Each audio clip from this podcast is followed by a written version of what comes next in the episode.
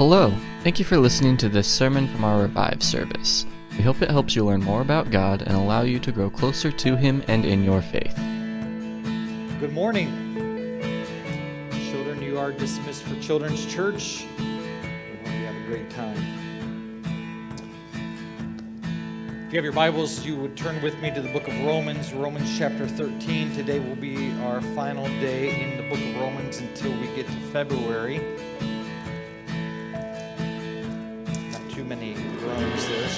Good. thankful for this weekend and uh, our time with our family. I hope that you had a, a good week and a good time with family and with friends. Um, my uh, daughter Lene is mad at me right now because um, I'm sitting there in church, and I, as your kids get older, maybe I'm just getting sappy, okay? Um, but it's like you you uh, you cherish those moments, and as a dad, those moments come and go, and and so I'm just standing there worshiping, and I'm just like, it is so great to that we're all here, like we're all here worshiping God, and that my kids love Jesus, and that we get to be all in one place together. And so I pull out my phone because I think I, I don't I want to remember this, right? And so I pull out my phone. This is just a few moments ago, so you'll have to forgive me, all right? But I'm like, I'm going to do a selfie, like just to get us, like, I want to remember this moment. And uh, of course, she looks like this. Zach tucks behind his mother. And so my selfie picture didn't work. Um, but I have it in my mind that it is such a blessing to be able to worship God together, not only with my family here, but with us together. And this family, this West Hill family. And uh, I know there are some who have traveled, some who are gone this week. Um, thankful for each one of you and for the opportunity to open up God's Word together and to sing praises to God. I said it last week and I'll say it again. There's no other place like being able to gather as the body of Christ and to lift up His name and to sing praises to His name. Heaven isn't going to be this like we sit on the clouds and we play our harps and sing, you know, kumbaya or songs like slow songs. Uh, worship in heaven is going to be, I think, a picture of that is here. Like, I think it's going to be where we gather and, and where we, we lift up the name of Jesus and where we proclaim the Lord. And, and, and we get to practice that in a way. We're, we're doing what we're going to do all of eternity. And I know that scares some people, and maybe you as well, you're like, we're just going to sing forever. No, I think there's going to be a whole lot more, and that leads us into a whole nother study that we won't get into today or for a while because we have some other things mapped out. But um, do your own study, dig in, and see what heaven's going to be like. And uh, we praise the Lord that we get a little glimpse of that today. We get to enjoy that relationship with our God. And uh, that's where I want to start off today because Romans chapter 13, as Paul's writing, he's writing to believers. He's writing to those who have placed their faith in Jesus Christ.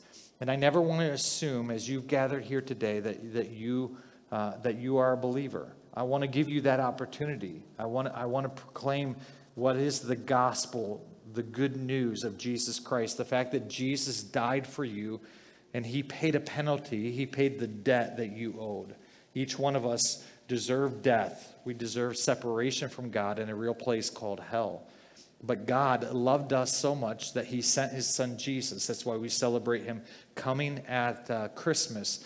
And then we celebrate uh, at Easter, and even a couple days before that, Good Friday, we celebrate Jesus' death, his burial, and then his resurrection. That Jesus would die in our place to take the penalty that we were due, and he took it upon himself.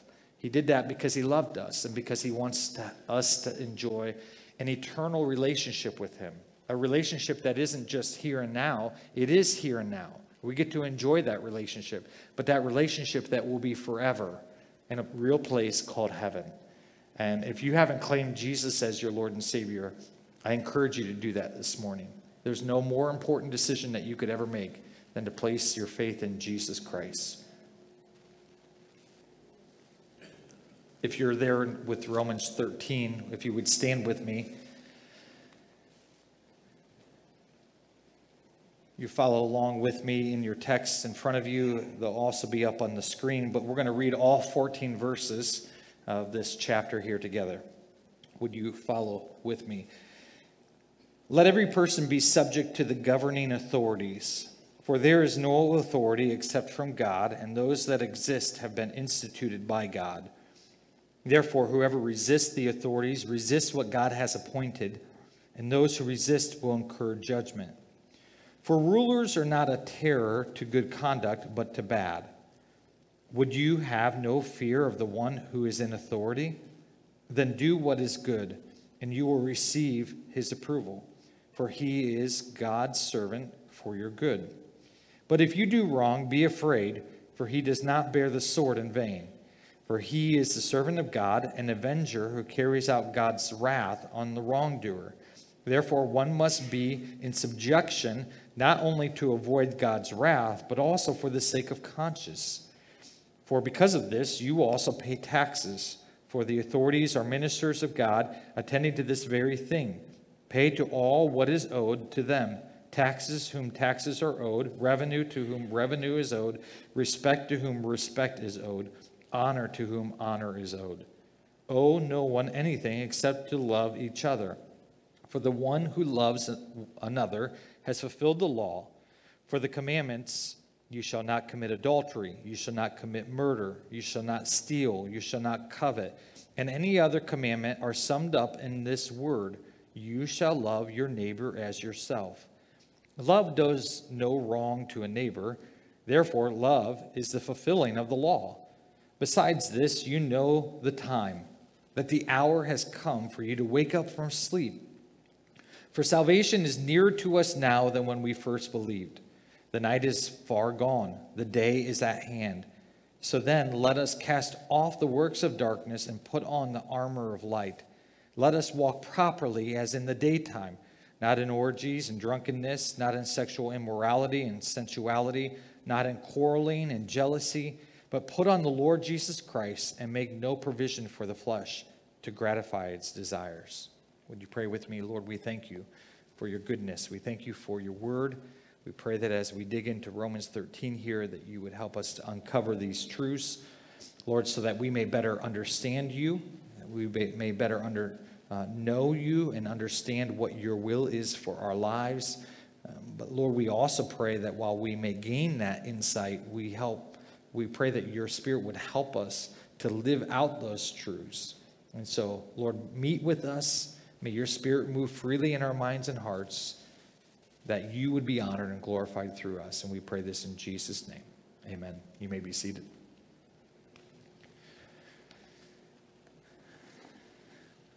Quite the text here, right? This is a great after Thanksgiving um, passage to go over, right? You're like, uh, really? First of all, maybe you're still asleep. I know Aaron's working on the microphone here a little bit, so if you hear humming, we've got a new mic. It's actually an old mic that we got a new cord, and we're working out some bugs. Probably doesn't bother you as much as it bothers me. So, Thanksgiving, you just ate turkey, you're sleepy, it's nice and warm. I turned up the heat this morning because I was cold, and see what it does. You guys are all non responsive. Next week, bring your sweaters. It's going to be colder, okay? This is a difficult passage, okay? This is this is difficult and and actually where we've been it's been difficult. Think back to last week and, and living out the end of chapter 12 uh, and, and my heading of, of my text tells me it's the marks of Christian living. And we talked about living out our faith and what that really looks like, that we would not repay evil for evil the world is constantly trying to mold us and to make us into how to live life. And that's the beginning of that chapter, of chapter 12. Paul reminds us don't be molded by what the world standards and how the world lives. He's going to continue this, all right? We've, we've talked about the vertical grace in the first part of Romans here, and then we've extended here a, a horizontal grace. How do we live life with one another and with this world? And so, how do we live that grace out? And so that it's evident to a world about who God is and who his son is. And so, we get to this passage in Romans 13, And if I'm really honest, this is really hard. And actually, it takes me back. I have PTSD, all right? It takes me back to COVID, all right? And those times of like, how do we wrestle through what is right and what is wrong?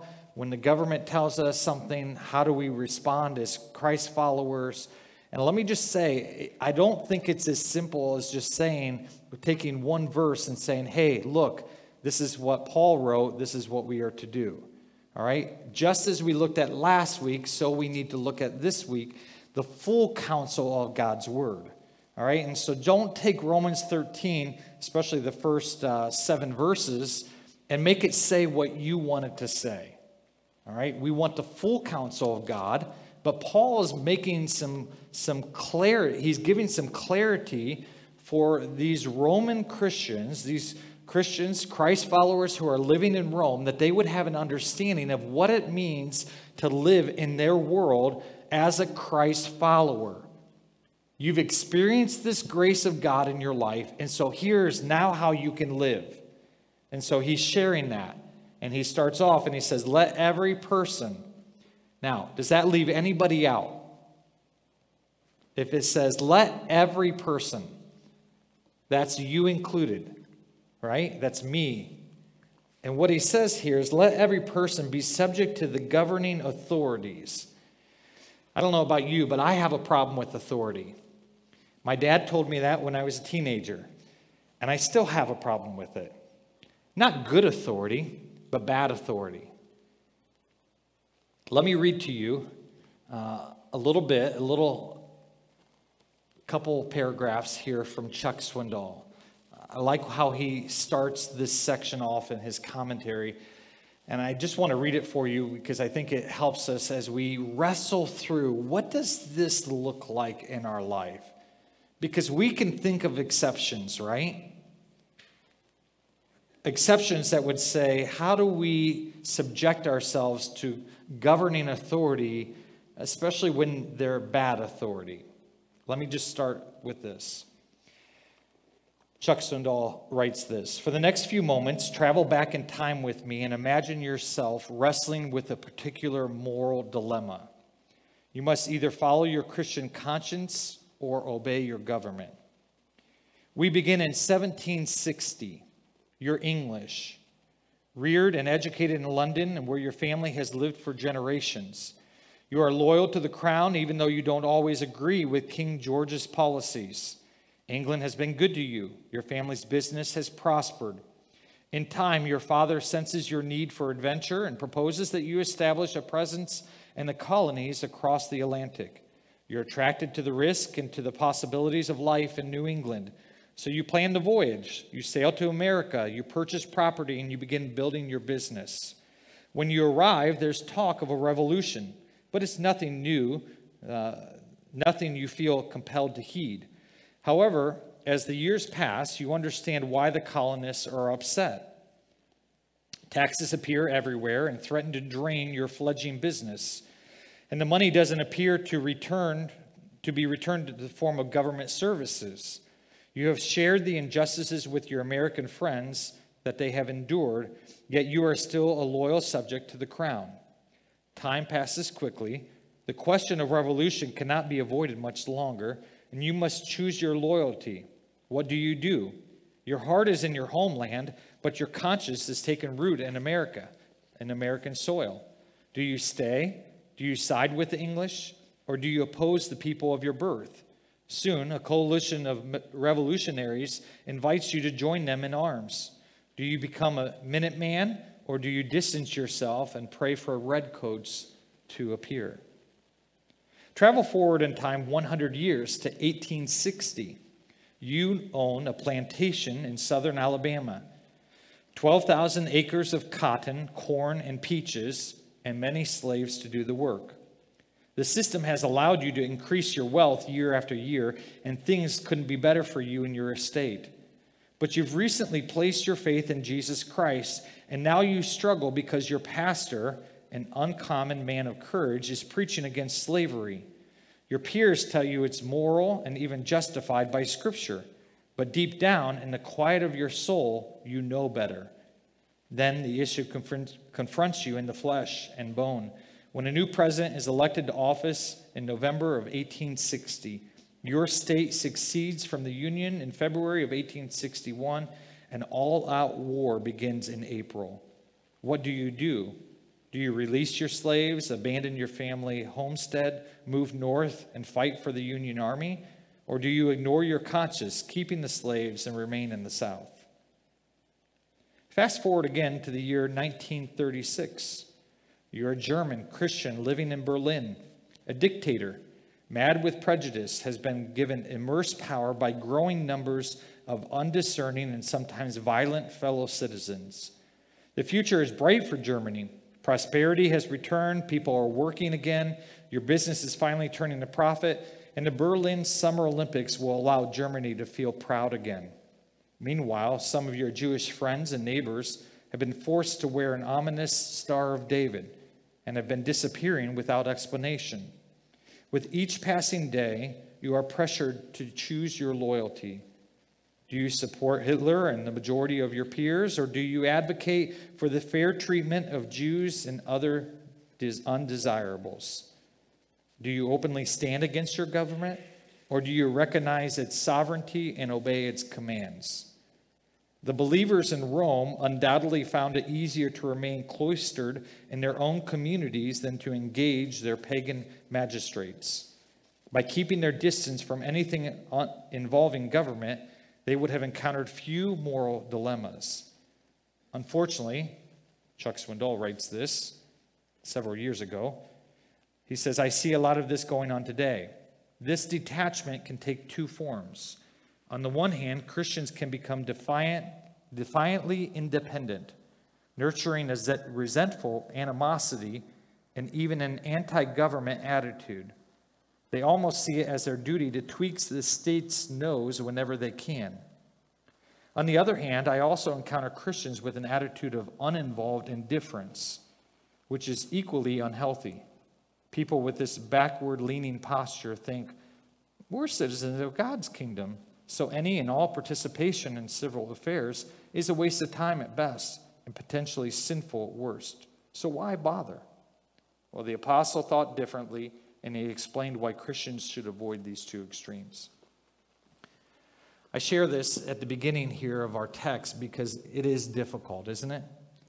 When you think about our history of the world, and we could spend a lot more time just reviewing history and looking at the different times and the places where individuals rised up to overcome their government. When we look at this text, it is hard to walk through. Uh, it's a challenge for me as a pastor to clearly teach it and preach it to you. I want to do my best here this morning, but I encourage you once again that you would dig in and that you would look at the full counsel of God's word so that you may understand not only what Paul is writing, but what God tells us as Christ followers how we are to live. Let's look at this and let's walk through.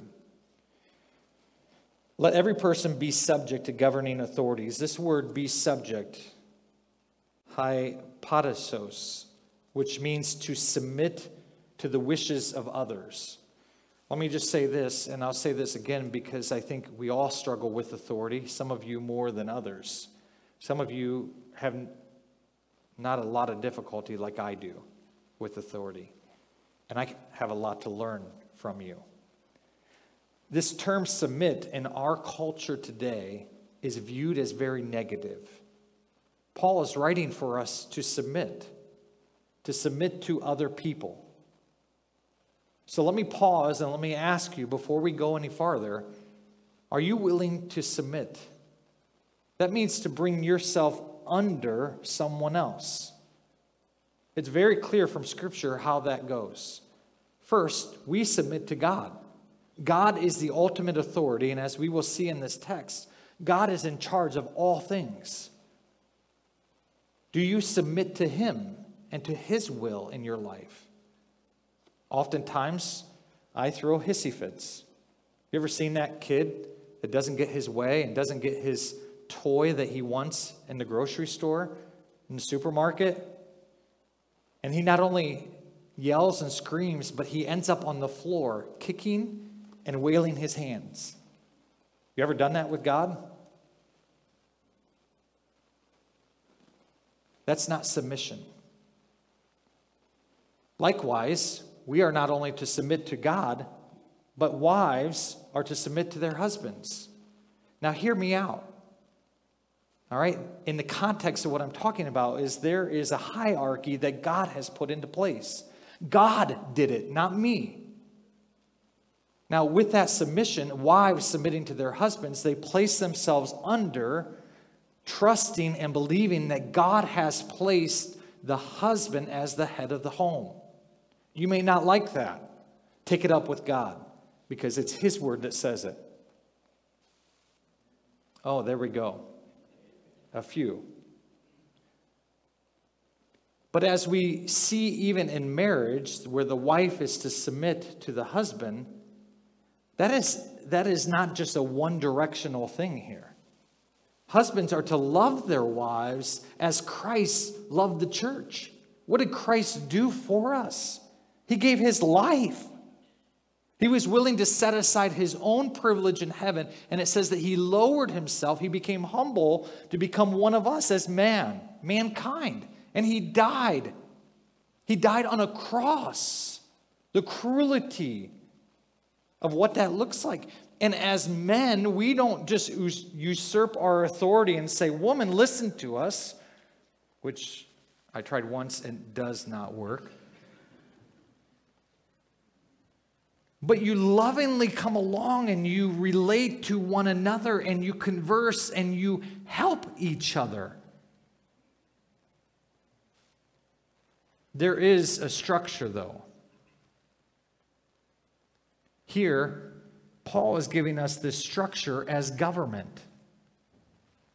The government is the structure that we are to submit and come underneath. And as bad as we may think our government is, I would encourage you to do a history lesson, and you will quickly find out that we are still very privileged and very blessed. I'm not saying that it is not without fault, just as my wife could tell you that I am not without fault. God is the only one without fault.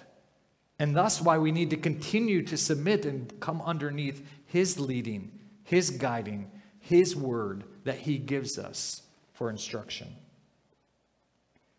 Paul continues and he says, For there is no authority except from God, and those that exist have been instituted by God. Here is a great reminder for us that no matter how things go crazy in our world, that we can constantly continue to come back to the sovereignty of our God that God is the one. There is no authority except from God. Did you read that right? There is no authority except from those that come from God. And you, you may say, well, why would God allow that person to be an authority? Why would God put that person in authority? Because it's part of his plan. His thoughts are not our thoughts, his ways are not our ways. And yet we constantly, as I've said this, I heard this uh, a few weeks ago. Man, I love it. We're constantly trying to be the God of our little world. You want to be God of your world. And the sooner that you realize that, the sooner you can you can repent of that and turn from that and say, "You know what? God, I'm struggling with this and I may not understand what you're doing. My heart cries out to you. Look at the Old Testament. Look at, look at the prophets who, who were mourning and crying out for Israel and Judah to repent and turn to God. And they saw these foreign nations come and take over God's people. They mourned. That's why there's a whole book called Lamentations. Was God still in charge? Yes, he was. Will God always be in charge? Yes, he will regardless of what goes on in our world. Do you believe that? That will be a big part of our first point that I'll get to later. We've got to wake up. The world has caused us to fall asleep and where we lose sight of what, what reality truly is. There is a God who is in charge of your life. Nothing can stop him from doing what he wishes and what he wants. Do you believe that? That's the question. There is no authority except from God, and those that exist have been instituted by God. He's put them there. Therefore, whoever resists the authorities resists what God has appointed, and those who resist will incur judgment. This is where the rub gets a little raw, right? This is where we're like, wait a minute. how, how does this work? How does this work when Paul says, don't resist the authorities. And if you do, judgment's coming. Well, continue to read because our context is important here. For rulers are not a terror to good conduct, right? But to bad. Would you have no fear of the one who is in authority? This is where it is good for us to be reminded that fear can be a healthy thing. There is a big God who is in control of all things, and he is an authority over you. Do you have a healthy fear of him? Well, Proverbs tells us that the fear of God is the beginning of knowledge. We shouldn't fear him, as I did for many, many years, fearing that if I make one mistake, that he was going to strike me. Right? If you make a mistake, maybe you made a mis- mistake yesterday or you're going to make one today, and then you get a flat tire or something bad happens to you, and you're like, yeah, I knew that was going to happen. I messed up. God doesn't work that way. God does discipline his children, but we don't have to fear the wrath of God. We need to fear the holiness of God. And that's something we lost sight of, right? That God is holy and perfect and that you and I are not. But yet we get to come to God because of the holiness of Jesus. But as we look at our lives and we continue to look at our lives, when we're not in line with God, we need to be quick to repent. When the Spirit convicts you and me that we're, we're not right in sitting under that authority because God's told us clearly how to live, we need to repent of that. The same is true of authority. And when authority, in this case, the governing authorities who are in charge over us, whether it be local, state, national, whatever it looks like, they're there for God because God has put them there for good. Now, what about the times when they're not there for good? That's where the rub is. And I don't want to take away the tension here because there's no way to give you an easy answer to take away this tension. The tension will always be there. It was there in each of the situations that I read about that Chuck told us about. The tensions are there when we talk about when do we submit and when do we come underneath that authority and when do we say enough's enough. We'll talk a little bit more about that in just a moment. The tension is there. Verse 3 For rulers are not a terror to good conduct, but to bad. Would you have no fear of the one who is in authority? Then do what is good, and you will receive his approval. For he is God's servant for your good. But if you do wrong, be afraid, for he does not bear the sword in vain. For he is the servant of God, an avenger. I love that word again. We talked about it last week. All right? God has avengers, and they're not from Marvel an avenger who carries out God's wrath on the wrongdoer. Here we see once again we need to be fearful in the sense of doing what is right and honoring God by doing what is right. And when we don't do what's right, for example, you walk into a store and you say, you know what? I really like that. I'd like to have that. And you grab it off the shelf and put it in your pocket. That's called what? Stealing. That's not good. And if they stop you, whether they stop you or not, it's still not good. But if you get caught because you stole something, now you have a punishment. And you should be afraid.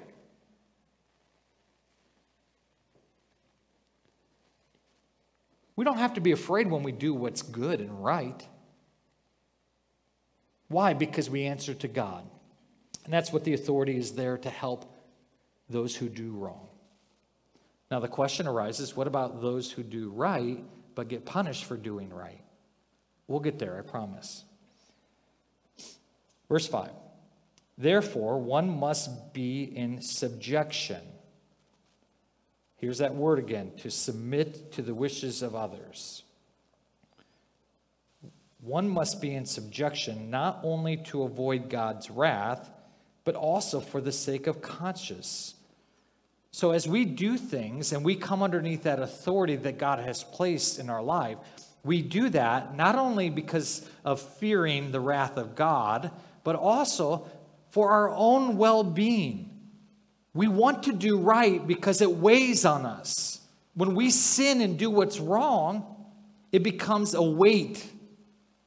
The writer of Hebrews talks about throwing aside every weight, every encumbrance, the sin that so easily entangles us. Don't think that sin is light and easy. That's a deception. That's a lie from Satan himself. Any sin, and don't, again, hear me out. You say, Well, I haven't committed murder. Praise the Lord, you haven't. Some of you may have felt like that this week. I pray that you never, that was a joke, by the way. I pray that you never get to that point. It isn't just about murder or stealing, which there's a whole list that we're going to see here that Paul writes. But for us to come to understand sin is sin. And whether it takes place in your mind and in your heart, or there's an outward expression of that sin, it is still sin and it runs contrary to the perfect and holy God. Some could read this passage and say, Well, I'm a law abiding citizen. And Paul would clap his hands and say, Well, that's good. But it goes beyond just that. Verse 6, Paul is now going to address something that we all really like. For because of this, you also pay taxes for the authorities are ministers of God. I love that term here. He's called them servants in verse 4, which is diakonos, which is the same term that we would use for deacons. And now in verse 6, he uses this term minister, a term that we would get liturgy from. A minister. These are ministers that what? What do we get to do? He says, pay taxes, for the authorities are ministers of God attending to this very thing. Pay to all what is owed to them taxes to whom taxes are owed, revenue to whom revenue is owed, owed, respect to whom respect is owed, honor to whom honor is owed. Maybe I should just pray and we'll go home. Do you like that? We like some of the things that come from our taxes, but oftentimes we can even argue and say there are things that our tax money would go towards that would be contrary to the scripture. That would be true during Paul's time of writing this, as the believers who sat in Rome had to encounter and were on the, on the heels of what was to come under Nero. It wasn't things that they agreed with. In fact, it was very much anti biblical. And yet, here Paul is writing very clearly something that Jesus had already addressed with his disciples and something for us here today. What do we do? You pay your taxes. You should pay your taxes. Why? Because that's what the Bible says.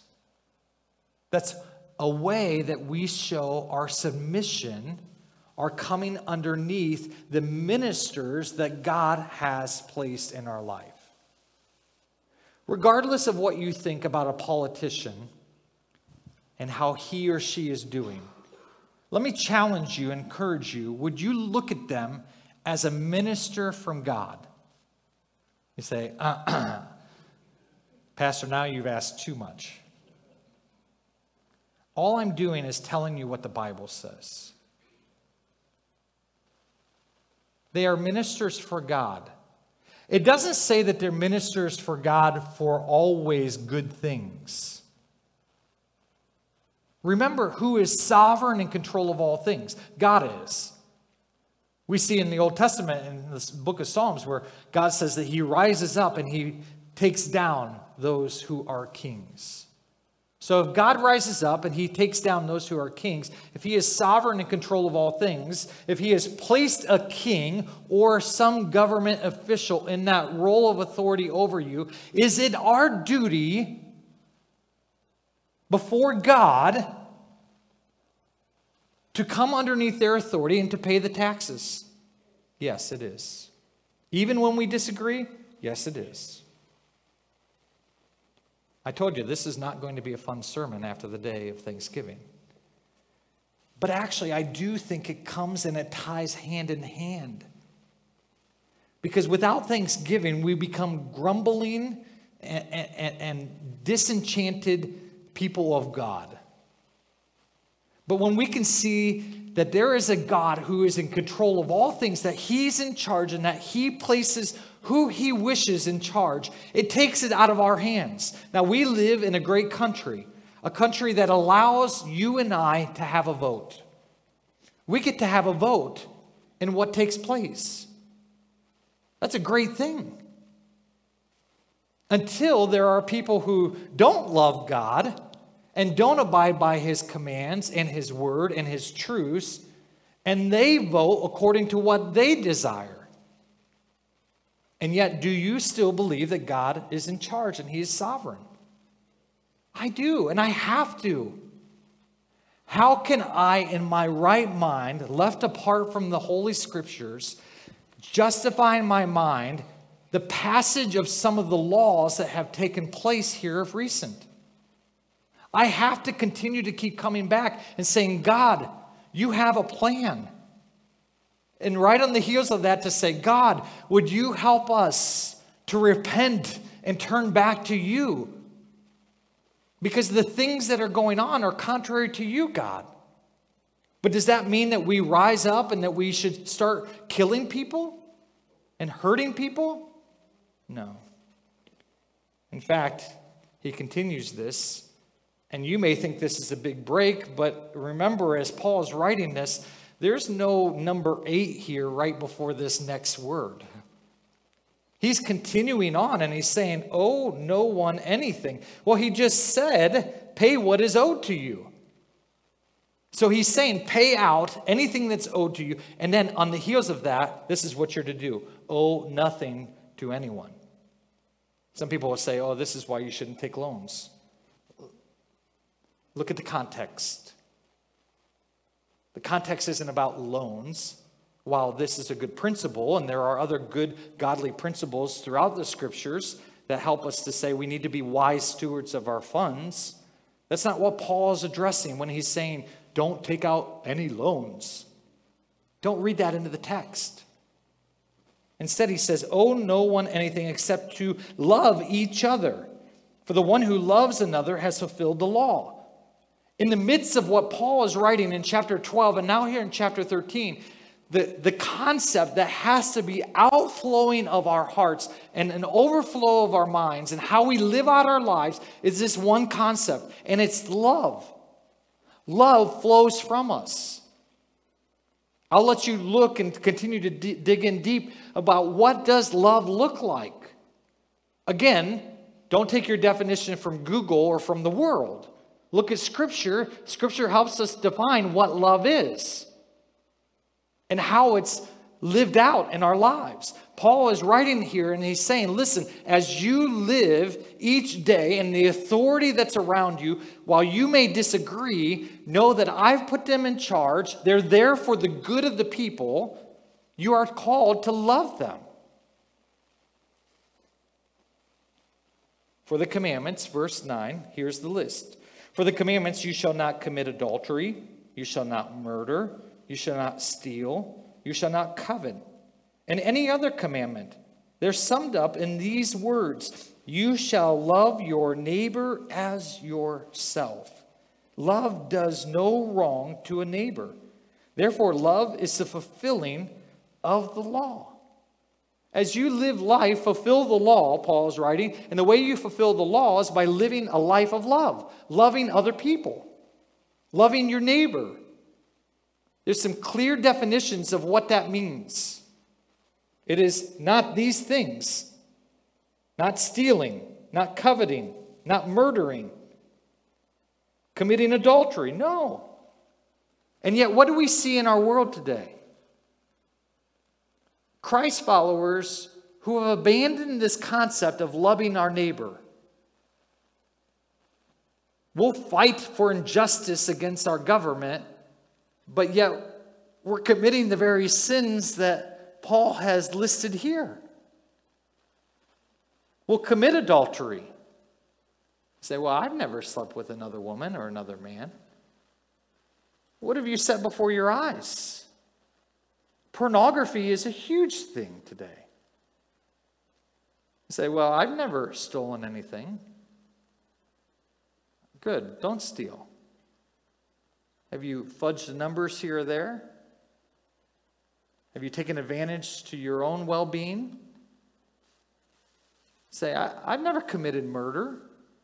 Remember what it means to be a follower of Jesus. Jesus took the law and he set the standard higher because we have the spirit of the living God living inside of us. So he says, You say you've never committed murder, but you looked upon a brother and you've hated him. You've already committed murder in your heart. say, Well, I dislike people, I just don't hate them. Careful. How close do you want to ride that line? I love how he finishes this section. He says, Besides this, you know the time. Hey, you need to subject yourselves to the authority that's over you. Paul says elsewhere to pray for those who are in authority. You should be praying for them. Subject yourself to that authority. Pay your taxes, respect and bring honor to them, even though they may not deserve it, when you do that, you're living life in the way that loves God and loves people. And then he says this hey, besides this, you know what time it is. Do you know what time it is? It's time to get done. Do you know what time it is? Paul says this You know the time, that the hour has come for you to wake from sleep. For salvation is nearer to us now than we first believed. Do you believe that today? Stop focusing on this world. Stop focusing on the, the, the petty little things and when I say petty little things, sometimes they can be wrapped up into this little, like, oh, I got to pay taxes again. Oh, man, why is gas so high? They would just cut the taxes down. Or we argue and we fight and we bicker about things that will no longer be important. Our lives are like a drop in a bucket. It's like a vapor. It's there one minute and it's gone the next. How many people on their deathbed wish that they could have spent more time sharing about Jesus and his love versus how many people sit on their deathbed and they say, Man, I just hate this politician and what our country has come to?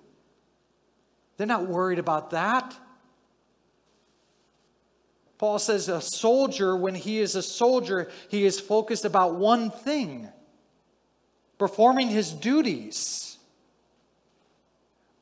As Christ followers, Paul is reminding these early believers in Rome listen, wake up. Here's the reason why you need to wake up because salvation is closer than it ever has been. And the same is true for us. Whether it's Christ's return or Christ calling you home, salvation is closer now than it ever has been. Wake up. So now he's going to give us some things that we can tangibly do. The night is far gone, the day is at hand. So then let us cast off the works of darkness and put on the armor of light. Let us walk properly as in the daytime, not in the orgies, drunkenness, and sexual immorality, sensuality, not in quarreling and jealousy, but put on the Lord Jesus Christ and make no provision for the flesh to gratify its desires. He's saying ultimately, listen, you got to wake up. Stand for what is right because it's daytime. And in doing that, we what? We cast off the darkness and we put on the light. Which reminds me of what John writes. In 1 John chapter 1, verse 5, he says this, "This is the message we have heard from him and we proclaim to you that God is light, and in him is no darkness at all. If we say that we have fellowship with him while we walk in darkness, we lie and do not practice the truth.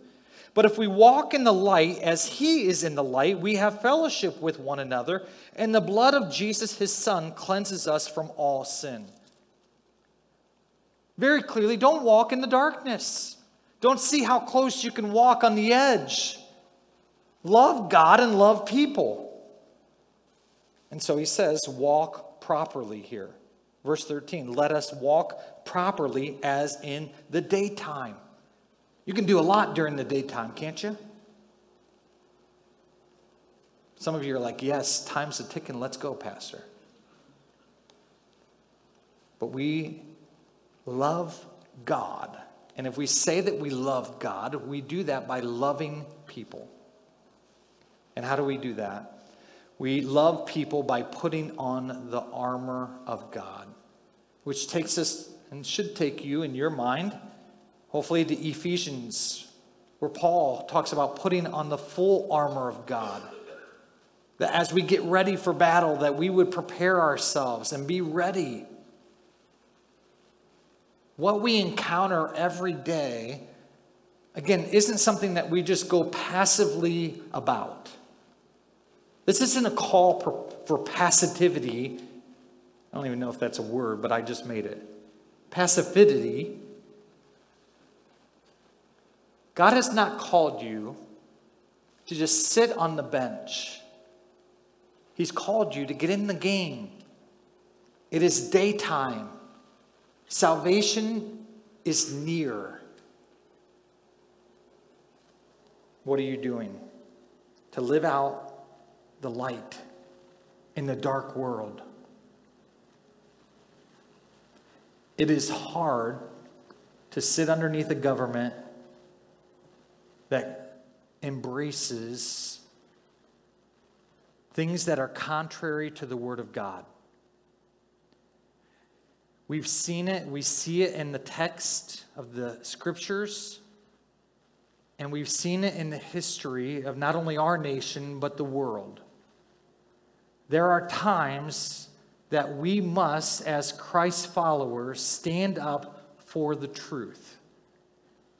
And as we stand up for the truth, we should take every advantage possible to let the light of God shine through us. Standing for truth and having that zeal, there's a word here in our passage, and I don't have time to get into it, but we saw zeal earlier. Zeal left alone is not good by itself. We want to have zeal for what is right and what is God honoring and what is true. But there are times that our zeal can run ahead of what God desires. God told the nation of Israel you turned your back on me, and because of that, I'm going to send nations to come and to judge you. That needed to take place because they rebelled against God. Do we not think that our nation would be any different? And that's what scares us. In a good, righteous way, that should scare us. To believe that God is the avenger of what is wrong, what is evil. But remember, He does it in His way and in His timing with His people that He places. That He says, even here, are ministers of His. You may not agree with it, and that's okay. God calls us as Christ followers to live in such a way that sees that salvation is at hand. That whatever takes place in this world, God has a part of and He has a plan. And that we're called to live in such a way that exhibits that love, that we would love our neighbors in a way that the world can't possibly fathom. Are there times that we stand up and that we protect? I think protection is a very godly thing. I see it in Scripture. Here's the rub, and this is where the tension is. When is it right? When is it wrong? Thus, why we are on this journey every day walking with Jesus. I can't tell you when it's right or when it would be wrong. Was it wrong that the American colonies fought for their independence? We enjoy that fruit of their labors, those people who fought on our behalf for us. Think about the Civil War and those who fought for the freedoms of the slaves. I would hope that no one sitting here would say that slavery is a godly thing.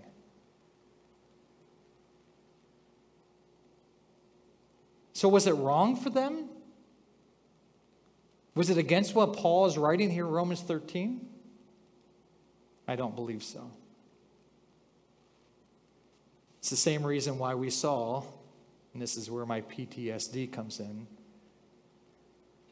pastors in Canada and in California be thrown in jail because they were told that they couldn't meet and worship God. There are certain freedoms that we've been given by our laws. And because of those laws, because we enjoy that, we believe that we have the right to gather and to worship God together. There will come a time and there will come a day. Things are not getting better, nor will they, unless people turn to Jesus. How are they going to turn to Jesus? By God's sovereign ways. I pray that it's through us, the church, that people would see there's something different. Some will come to know Jesus because of each of you. And I pray in the new year that we will, we will show that in the holiday season coming up, that you will share the love of Jesus. There are others that will, their hearts are cold and they will totally defy the God who created them. We've already covered that. Paul's covered that in Romans 1. So, what do we do? We continue to walk with Jesus. We continue to put him on. We put on that armor and we walk, as Paul says here, we walk properly in a way that honors him. Would you uh, stand with me and we'll close in prayer? A couple quick things just of note for you. First, um, uh, we've been praying for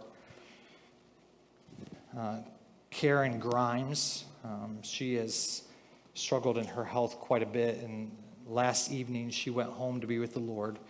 So pray for her sister Diana. Diana Williams is her sister, and um, just uh, they they have been so close and enjoyed a friendship uh, that that is unmatchable to a lot of us.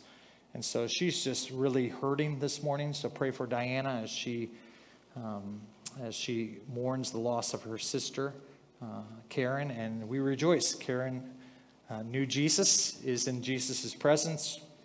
No more dialysis for Karen. She's got new kidneys. She doesn't have to worry about that anymore. No more suffering for her. But if you would, pray for Diana and uh, the rest of the family as they walk through that. Also, just want to encourage you if you're not busy on Tuesday, Tuesday at 10 o'clock, uh, we're going to, we're, I don't think me, but all of you who come on Tuesday at 10 o'clock, we're going to decorate for Christmas. And so uh, if you have any questions, you can see Casey Pittman. Uh, Casey's there. Raise your hand there, Casey. Uh, you can see her. So Tuesday at 10 o'clock, we'll enjoy that and enjoy that time together. If you want to come, uh, Casey will put you to work, and it'll be a great day of just decorating. I love it because by the time that day's done, everything's decorated and looks so good. And then January, we take it down and it looks kind of like this. Not that this is bad, this is good, but it changes so much different, right? So we'll enjoy that. Will you bow and pray with me? And as we do, I want to pray uh, an old Puritan prayer of thanksgiving in honor of where we've just come this week. Let's pray together. Oh my God, thou fairest, greatest, first of all objects, my heart admires, adores, and loves thee. For my little vessel is as full as it can be and I would pour out all that fullness before thee in ceaseless flow. When I think upon and converse with thee, 10,000 delightful things spring up. 10,000 sources of pleasure are unsealed. 10,000 refreshing joys spread over my heart, crowding into every moment of happiness. I bless thee for the soul that thou hast created, for adorning it sanctifying it, though it is fixed in barren soil, for the body thou hast given me, for preserving its strength and its vigor, for providing senses to enjoy your delights, for the ease and the freedom of my limbs, for the hands, the ears, the eyes that do thy bidding, for thy royal bounty providing my daily support for a full table, an overflowing cup, for an appetite, for taste, sweetness, for social joys of relatives and friends, for the ability to serve others, for a heart that feels sorrow and necessities, for a mind to care for my fellow men, and for opportunities of spreading happiness around. I thank you for the loved ones and the joys of heaven and for my own expectation of seeing you clearly. I love you, Lord, above the powers of language to express, for thou art to thy creatures. Increase my love, O God, through time and eternity. We pray this in Jesus' name.